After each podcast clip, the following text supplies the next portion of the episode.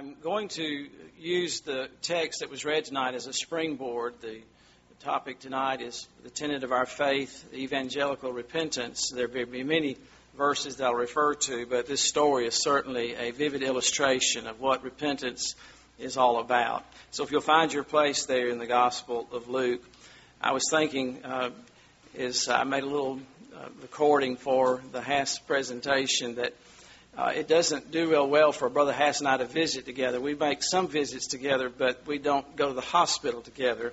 Uh, we've had some some calls. He has a queasy stomach. I have a queasy stomach. I never forget one time we went to see. I think it was a guy who'd been in a bad wreck or something, and he was just every part of him was just a bandage. And uh, as we st- stood there trying to, to give comfort and solace to the guy, both of us were reeling, and I think I just probably just about passed out. So we have we have some funny stories uh, to tell uh, during these 30 years, and I'll not do that now. But I, I, I thought we do some visiting together, but we save some of those others. Uh, both of us need somebody stronger if we're going to, to graphic hospital visits. I think some of the children are coming to sing tonight. It's such a joy to have all of you folks. Let's ask the Lord to bless them and to bless the message. Now, Lord, we come to worship and honor you and to honor your servants, but we come to hear your word tonight. I pray that you would give us insight and wisdom, and that you would teach us these things that we need to know. We thank you that your Spirit has borne along with us and that He brings us to that place of repentance and faith. We rejoice in that and we ask for His work to continue in this place, in our ministries of giving out the gospel, because we know, as the old song says, all is vain unless the Spirit of the Holy One comes down. And we pray that in Jesus' name, for His sake. Amen. The ninth tenet, of our statement of faith reads Repentance is an evangelical grace wherein a person being by the Holy Spirit made sensible of the manifold evil of his sin, humbleth himself for it with godly sorrow and detestation of it, with self abhorrence, and with a purpose and endeavor to walk with God as, so as to please him in all things. Zechariah chapter 12, verse 10, God says, And I will pour upon the house of David and upon the inhabitants of Jerusalem the spirit of grace and of supplication, and they shall look upon me whom they have pierced. And they shall mourn for him as one mourneth for his only son, and shall be in bitterness for him as one that is in bitterness for his firstborn. Ezekiel 36, verse 31 Then shall ye remember your own evil ways and your doings that were not good, and shall loathe yourself in your own sight for your iniquities and for your abominations. In Acts chapter 11 and verse 17, when the Jews heard that the gospel had reached the Gentiles, and it had been recounted to them the, the signs and wonders that were replicated when they received the gospel, their report was, For as much then as God gave them the like gift as he did unto us, who believed on the Lord Jesus Christ. What was I that I should withstand God? Peter is recounting. When they heard these things, they held their peace, the Jews, and glorified God, saying, Then hath also God given to the Gentiles repentance unto eternal life. Notice their wording there that God had granted them, had given them repentance. In 2 Corinthians chapter 7 verse 9, the apostle writes, Now rejoice not that you were made sorry. There was a, a horrible sin in the church that had not been dealt with. And he says, I rejoice not that you were just sorry, not that you just had bad feelings, but that you sorrowed to repentance. And so we see he's delineating a difference here in just being sorry and a sorrow to repentance. For you were made sorry after a godly manner, that you might receive damage by us in nothing, for godly sorrow worketh repentance to salvation, not to be repented of, but the sorrow of the world worketh death. So we see Paul referring to a repentance that's not a godly repentance that leads to true and genuine conversion and salvation. There is a repentance of the world, and no one exemplifies that more than Judas, whom the scriptures recorded repented of what he had done, but not unto salvation. The Bible says very specifically he was a devil and never believed. Our Lord's first recorded words of ministry had to do with repentance in Mark chapter 1, verse 14. Now that after John was put in prison, Jesus came into Galilee preaching the gospel of the kingdom of God. So Jesus is preaching the gospel. What does he say in this gospel he's preaching? Saying, The time is fulfilled. Messiah is here.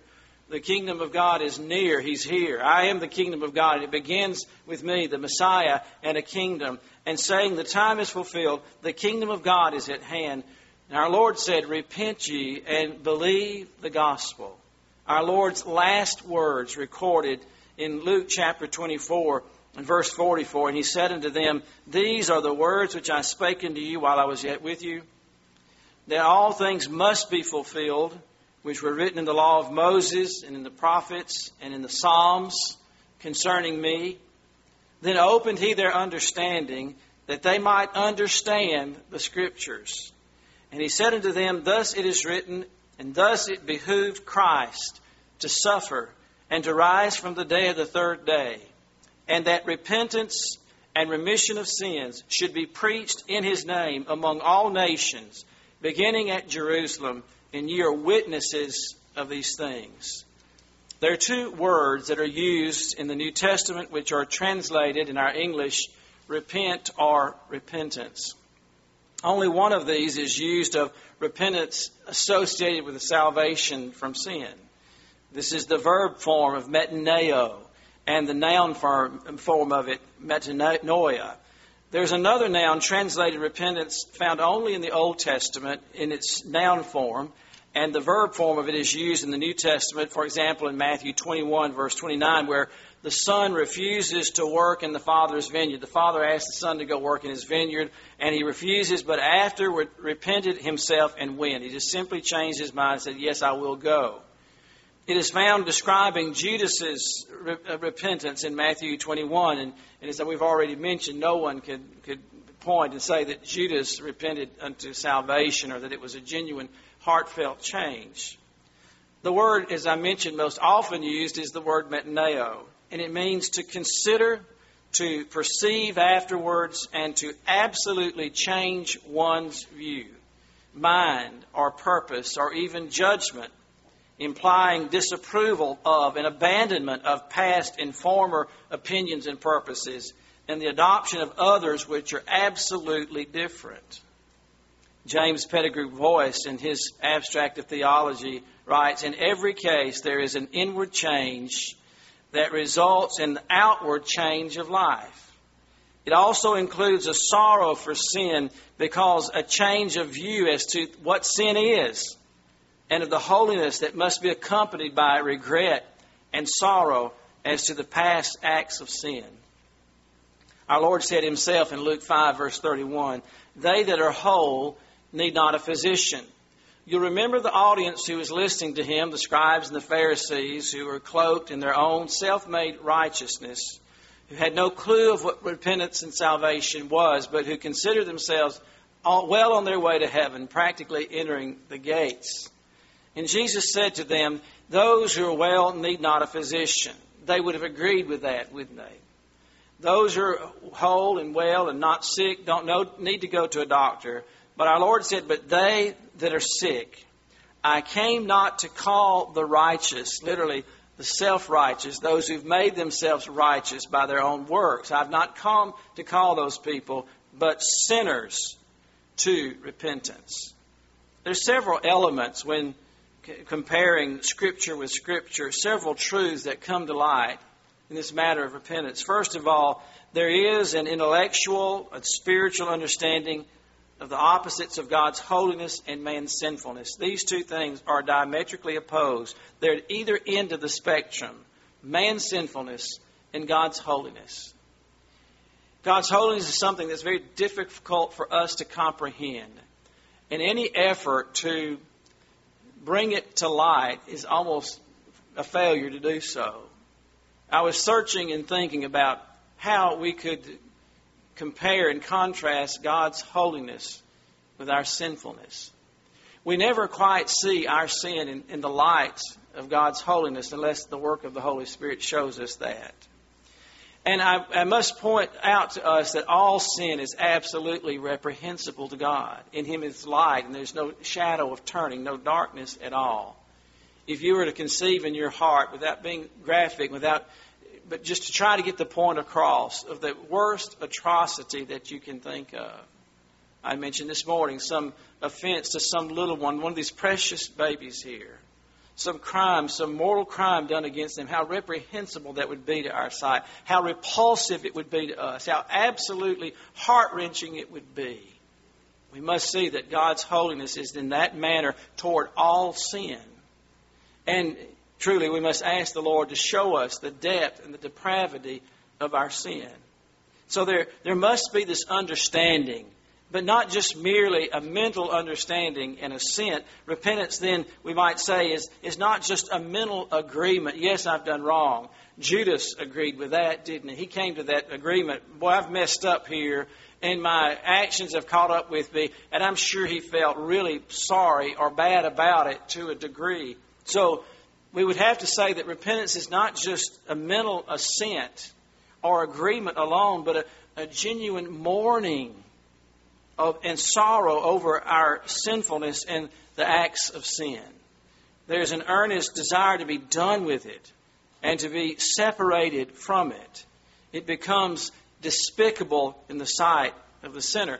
We see that illustrated for us very graphically in the story that our Lord gave here of the prodigal son.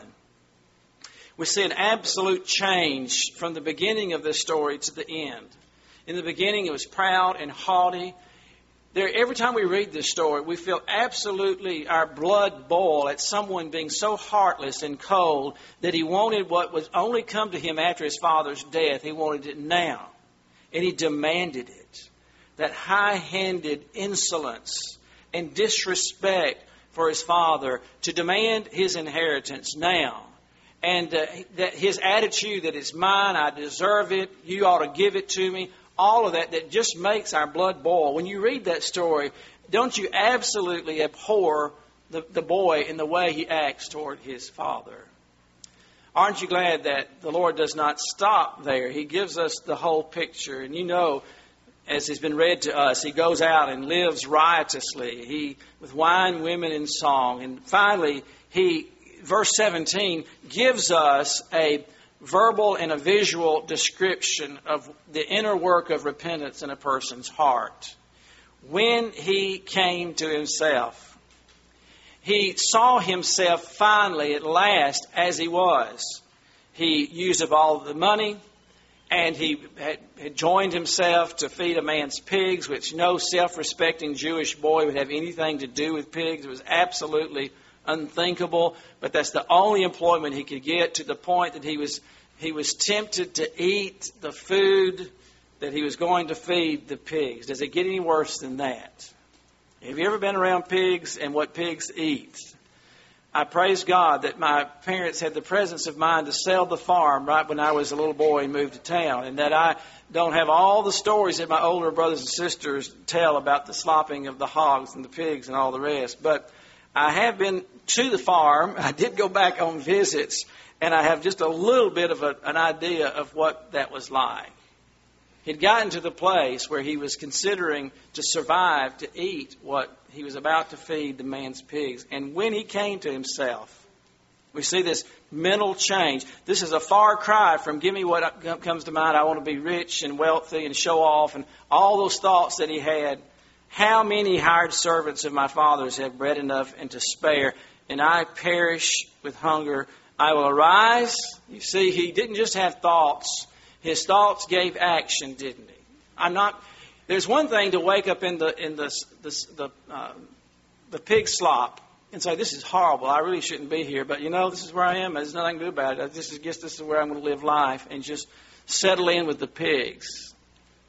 His his agreement with what he had done gave rise to action. I will arise and go to my father and he rehearsed ahead of time, I will say unto him. So repentance brought action, it brought change of words. How different were these words than the words he spoke to his father when he demanded his inheritance?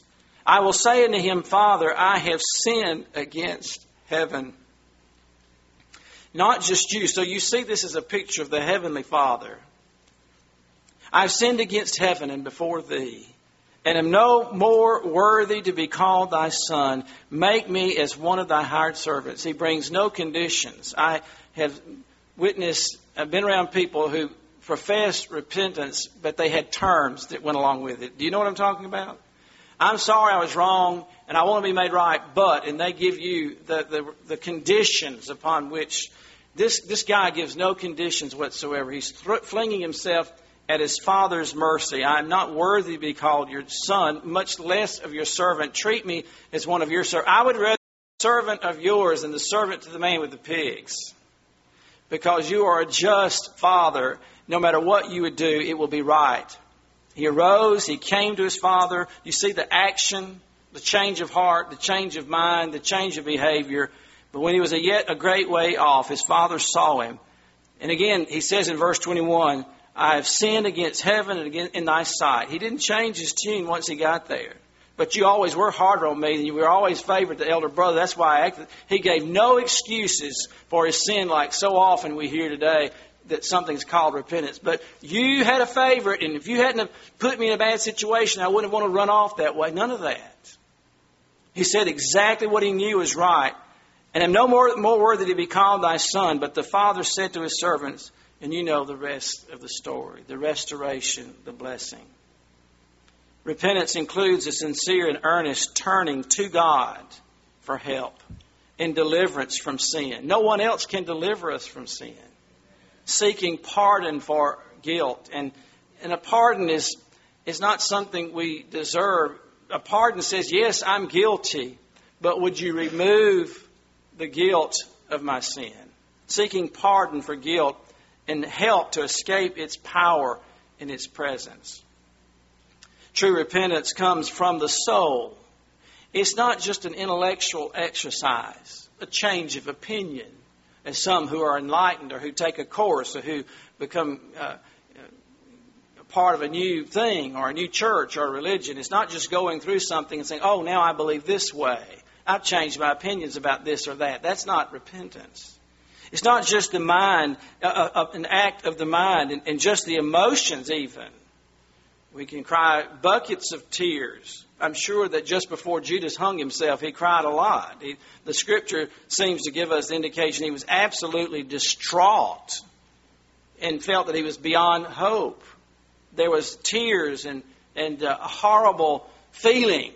And so, repentance, while it's emotional, it is not just based on the emotions. In fact, you might not be able to gauge the depth or the sincerity of a person's repentance by their outward emotions alone.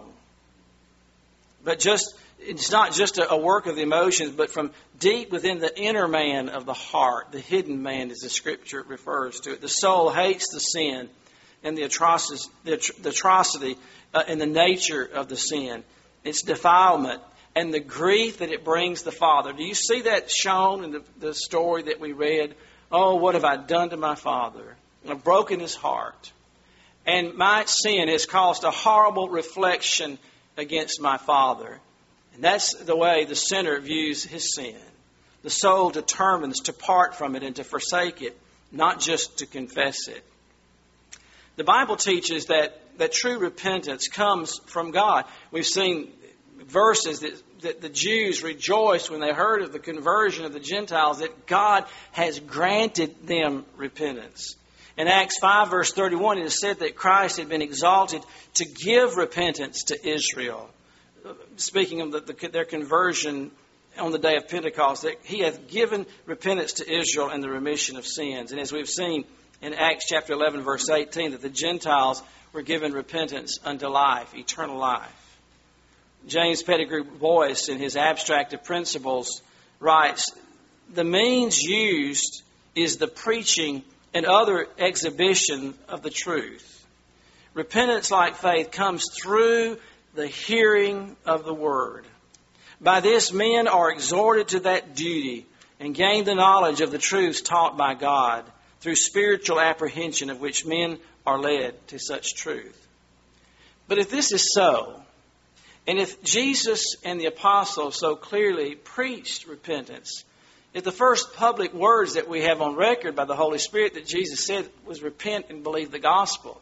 and his last words, go into all the world that repentance and remission of sins should be preached to all nations. How have we gotten to the place where this is almost absolutely ignored in modern day evangelism and some even preach and teach against it? How is it that that is the case today? Why is it that we so rarely hear it in so called gospel preaching and presentations today? Why is it a rare jewel in the crown of God's glorious gospel? Way back in 1937, Dr. Henry Ironside, the famed pastor of Moody Memorial Church in Chicago, lamented, and he wrote in a book that he wrote, Except you repent. And you'll recall those words are words that our Lord uttered when a crowd came to him and said, Why did the tower fall on those people at Siloam? Were they greater sinners because were they was God getting revenge on them because they were sinners? And then they asked about those who'd been slaughtered, bringing their sacrifices, that Herod had slaughtered some who were on their way to church, so to speak. What was Jesus' response? Were they greater sinners than everybody else? These were two events that just happened that had everybody talking, and their uh, erroneous assumption is that these must have been really bad people for these things to have happened to them. And our Lord's response was the title of Henry Ironside's book Except you repent, you will likewise perish. What an answer to give to people who are seeking the truth. That upsets seekers who are just wanting to find out what you believe. And our Lord says, in effect, it doesn't matter how you die, whether a tower falls on you or get slaughtered, dead is dead, right? You're going to wake up somewhere, and if you have not repented and believed the gospel, you'll be eternally lost. That was our Lord's comforting words to those eager seekers that day. He writes, The doctrine of repentance, this is Henry Ironside, is the missing note in many otherwise orthodox and fundamentally sound circles today. He spoke of professed preachers of grace who, like the antinomians of old, decry the necessity of repentance lest it seem to invalidate the freedom of grace. Some even teach that repentance was an Old Testament work alone. They must not have read the New Testament. I have read several verses that, that absolutely takes that out of the question. Some even teach that repentance was an Old Testament work alone. It was done away with after the resurrection of Christ. If so, why would all the apostles require sinners to repent in their preaching and in their New Testament writings? Dr. Ironside went on to write, Our Lord's words, and Dr. Ironside was a dispensationalist. But he says, Our Lord's words, except you repent, you shall likewise perish, are as important today as when they're first uttered. You do know there are those who think that the preaching of Christ and the apostles was under the kingdom age, and there's a new way of doing it in the, the epistles, and that's, that's where some hyper dispensationalists, and I hate to use words in that way, but to describe it, in that uh, little small span of Scripture is where they primarily stay. And Dr. Ironside, who was a dispensationalist, said no dispensational distinctions, important as they are in understanding and interpreting God's ways with man, can alter this truth. He wrote, Shallow preaching that does not grapple with the terrible fact of man's sinfulness and guilt, calling on all men everywhere to repent, results in shallow conversions. And so we have myriads of glib tongued professors today who give no evidence of regeneration whatsoever. Prating of salvation by grace, they manifest no grace at all in their lives. Loudly declaring they are justified by faith alone, they fail to remember that faith without works is dead, and that justification by works before men is not to be ignored as though it were in contradiction to justification by faith before God. Somehow, beginning even then in the 1930s and through the 40s and 50s and so on, there slowly came to be, in, for lack of better words, in evangelical circles, the idea that to preach repentance was preaching works. And that since we are saved by grace in that type of thinking, that the emphasis came to be solely on belief and on believing. I would remind those who hold that opinion that the devils believe. They are not atheists. Every time they addressed the Lord in the Scriptures, they knew who He was. Are you come before the time to destroy us? They said. They know there's a day of judgment. They know they will ultimately be cast into the lake of fire. Remember when, when are you come to torment us before the time, before our time? They know Bible teaching and, and prophecy, don't they? And so the devils believe. Belief alone is not salvation. There was a failure to, to perceive and teach that repentance and faith were inseparably joined, two sides of the same coin, and that both constitute saving faith. Repentance is a vital part of conversion. We see it in, in almost every conversion that we, we just preach through the book of Acts. And as we examine those conversions, we see a dramatic change, not only of thought and idea, but of action. We could, we could begin with the thief on the cross, for example. Do you realize that both thieves, at the beginning of that ordeal, both were railing and cursing Jesus Christ, the scripture says, calling on him to, to do, come down off the cross and to save them and themselves. But somewhere in those hours of hanging there, the one thief had a change of heart and mind. He stopped his railing and his cursing. And obviously, we see the results of the work of grace in his heart and repentance because he turned savingly upon the Lord and asking him to remember him when you come into your kingdom. Well, he changed his mind, hadn't he? While he could not come down off that cross to be baptized or to wipe the sweat from his brow or the blood from the wounds or do anything, he was crying out in faith, a repentant faith to the Lord. We see it throughout all the New Testament where true repentance is. It's the, the part of the conversion process. The theologian Berkhof writes, true repentance never exists except in conjunction with faith. While on the other hand, where there is true faith, there's also real repentance. The two cannot be separated. They are simply complementary parts of the same process. And so we see in the New Testament, it's not just a change of opinion, joining a new group, uh, uh, just a, a change, a turnaround uh, in opinions, but also a turnaround in their actions and behavior. Nowhere is this more clearly seen than in the life of the Apostle Paul. We continually look at his conversion, but it clearly shows exactly what we're thinking about here. You know Paul, a Pharisee of the Pharisees, high up in Judaism, no man more respected or learned than Paul, who actually had license from the high priest to do whatever it took to exterminate this new thing, this those of the way, followers of Jesus Christ. He dragged men and women from their homes and from their, their assemblies and imprisoned them.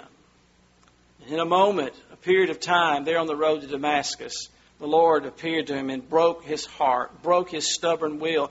And Paul was absolutely changed, wasn't he? He went a different direction, literally and physically, and everything he thought was right had been turned upside down. And he embraced, he called this one that he was trying to extinguish, he called him Lord, Lord, what wilt thou have me do? Paul told the Thessalonians in 1 Thessalonians chapter 1 verse 9, you turned to God, same word there, you turn to God from idols and not just change your opinion. Okay, there are no more idols. There's a God in heaven. It didn't end there. True repentance goes on to serve the living and true God. The Greek English lexicon of the New Testament by the renowned Joseph Henry Thayer, Thayer's lexicon defines repentance as the change of mind of those who have begun to abhor their errors and their misdeeds and have determined to enter upon a better course of life so that it embraces both a recognition of sin and a sorrow for it and a hearty amendment, the, the tokens and effects which are all good deeds. Repentance then is not a work, not a human work, it is a divine work. It is a gift from God. The Gentiles were given repentance. The Jews on the day of Pentecost, the scripture says, were granted repentance. That is a gift. If you give something to someone, it is something they did not have, but you bequeath them. God gave them repentance like every part of redemption. Could we say, could we lay claim, could we brag about any part of the process of our conversion?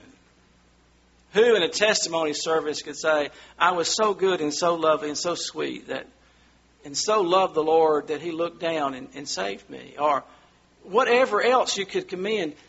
That's not grace. That's not repentance the self righteousness.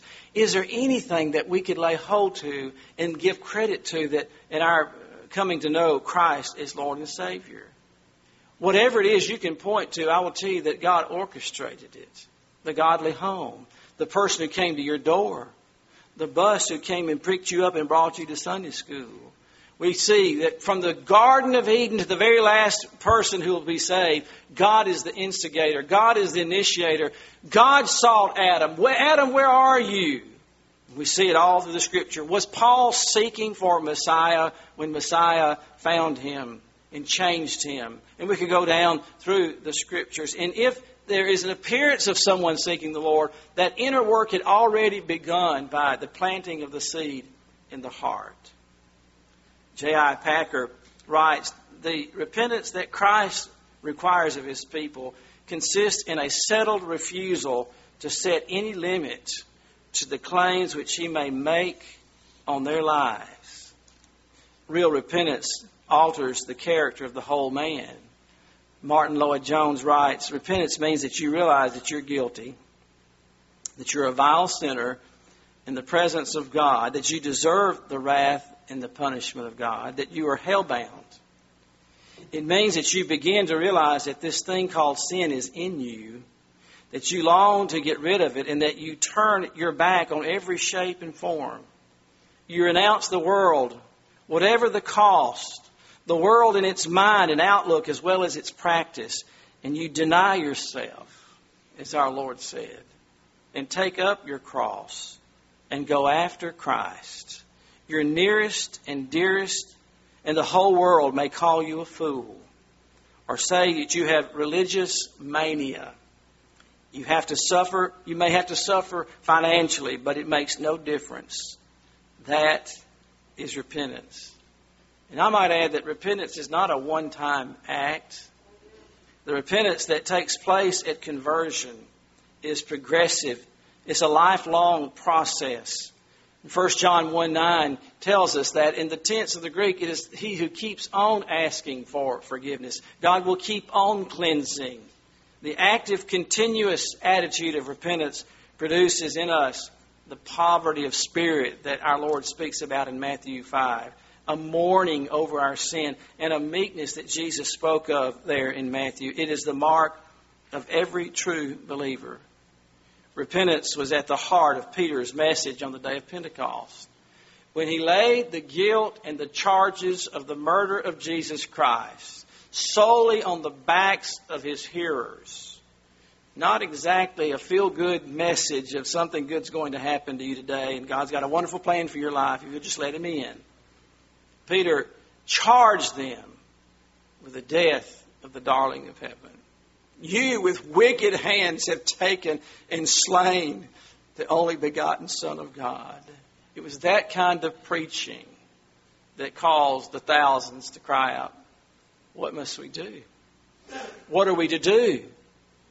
Someone has said we don't see those kinds of results in our day. And I would add we don't hear that kind of preaching in our day. The result was the Holy Spirit was pleased to grant repentance to thousands that day who cried out, What must we do? What did Peter tell them to do? Repent. Repent and be baptized, every one of you, for the remission of sins. It was at the heart of Peter's message on the day of Pentecost. After all, salvation from sin is a conversion, isn't it? A conversion is not just an alteration, it's an absolute change, a complete change, a transformation. And Paul writes, For the love of Christ constraineth us, because we thus judge that if one died for all, then all were dead. And that if he died for all, they which live should not henceforth live to themselves, as the gospel you hear presented sometimes says, well, it doesn't matter. You can work it out somehow or another. You can, whatever. They should not live to themselves, but unto him which died for them and rose again. Isn't that what Jesus said? You must take up your cross if you'll come after me and follow me. Wherefore, henceforth, know we no man after the flesh, yea, that we have known Christ after the flesh, yet now henceforth know we him no more. Therefore, if any man be in Christ, he is a new creature. How can we gloss over that? How can we say that, that that's not what it means? Radically change from what one was to something they were not. He's a new creature. That sounds like a, a new birth to me, doesn't it? You? It sounds like being born again. Old things are passed away. Behold, all things are become new. Does it say some things, as you can get around to it, become new? But this is not to say that sanctification is not progressive. You know as well as I do that the Holy Spirit begins a work in our heart and begins to teach us and to show us the ways of the Lord. But I would tell you that genuine repentance and conversion, the one who is genuinely coming to Christ, throws themselves at the mercy of the Lord as the thief on the cross. Lord, and is, is the Apostle Paul, Lord, what wilt thou have me to do? All things are of God who hath reconciled us to himself by Jesus Christ and hath given us the ministry of reconciliation, to wit, that God was in Christ, reconciling the world unto himself, not imputing their trespasses unto them, and hath committed unto us the word of reconciliation. Now then, we are ambassadors for Christ. That's our part to tell others that they need to be reconciled to Christ. They are an enemy of God and of Christ. And people would argue with that, you about that when they, oh, I love the Lord. I'm not an enemy. The scripture says that every person in their natural state is an enemy of God and an enemy of his son, the Lord Jesus Christ. And the only way to be made right with God is to be reconciled to him through the work of his son. We have to tell people that. That's not good news in and of itself, is it? But the good news is that there is a Savior who will reconcile you and make you right with God the Father if you'll come to Him. As though by God did beseech you by us. We pray, we beg you in Christ's stead, be ye reconciled to God. Let me ask you, and let me ask this preacher, when is the last time you begged somebody to be reconciled with God? For he hath made him to be sin for us, who knew no sin, that we might be made the righteousness of God in him. May the Lord bless the preaching of his word. Our gracious Heavenly Father, we marvel at the great grace that you've shown and displayed to us at Calvary. We marvel that there is a Savior who came and died in our place and that your Holy Spirit works in our hearts and lives to show us these things. Lord, I pray that tonight there may be some one or ones who are listening that you would grant to them repentance, that you'd give them that gift to see you as, as you are and themselves as they are. We pray for that regenerating work of the Spirit that we have studied about in the life. Oh Lord, we pray that you'd add many to your kingdom by your gospel. We pray in Jesus' precious name and for his sake. Amen.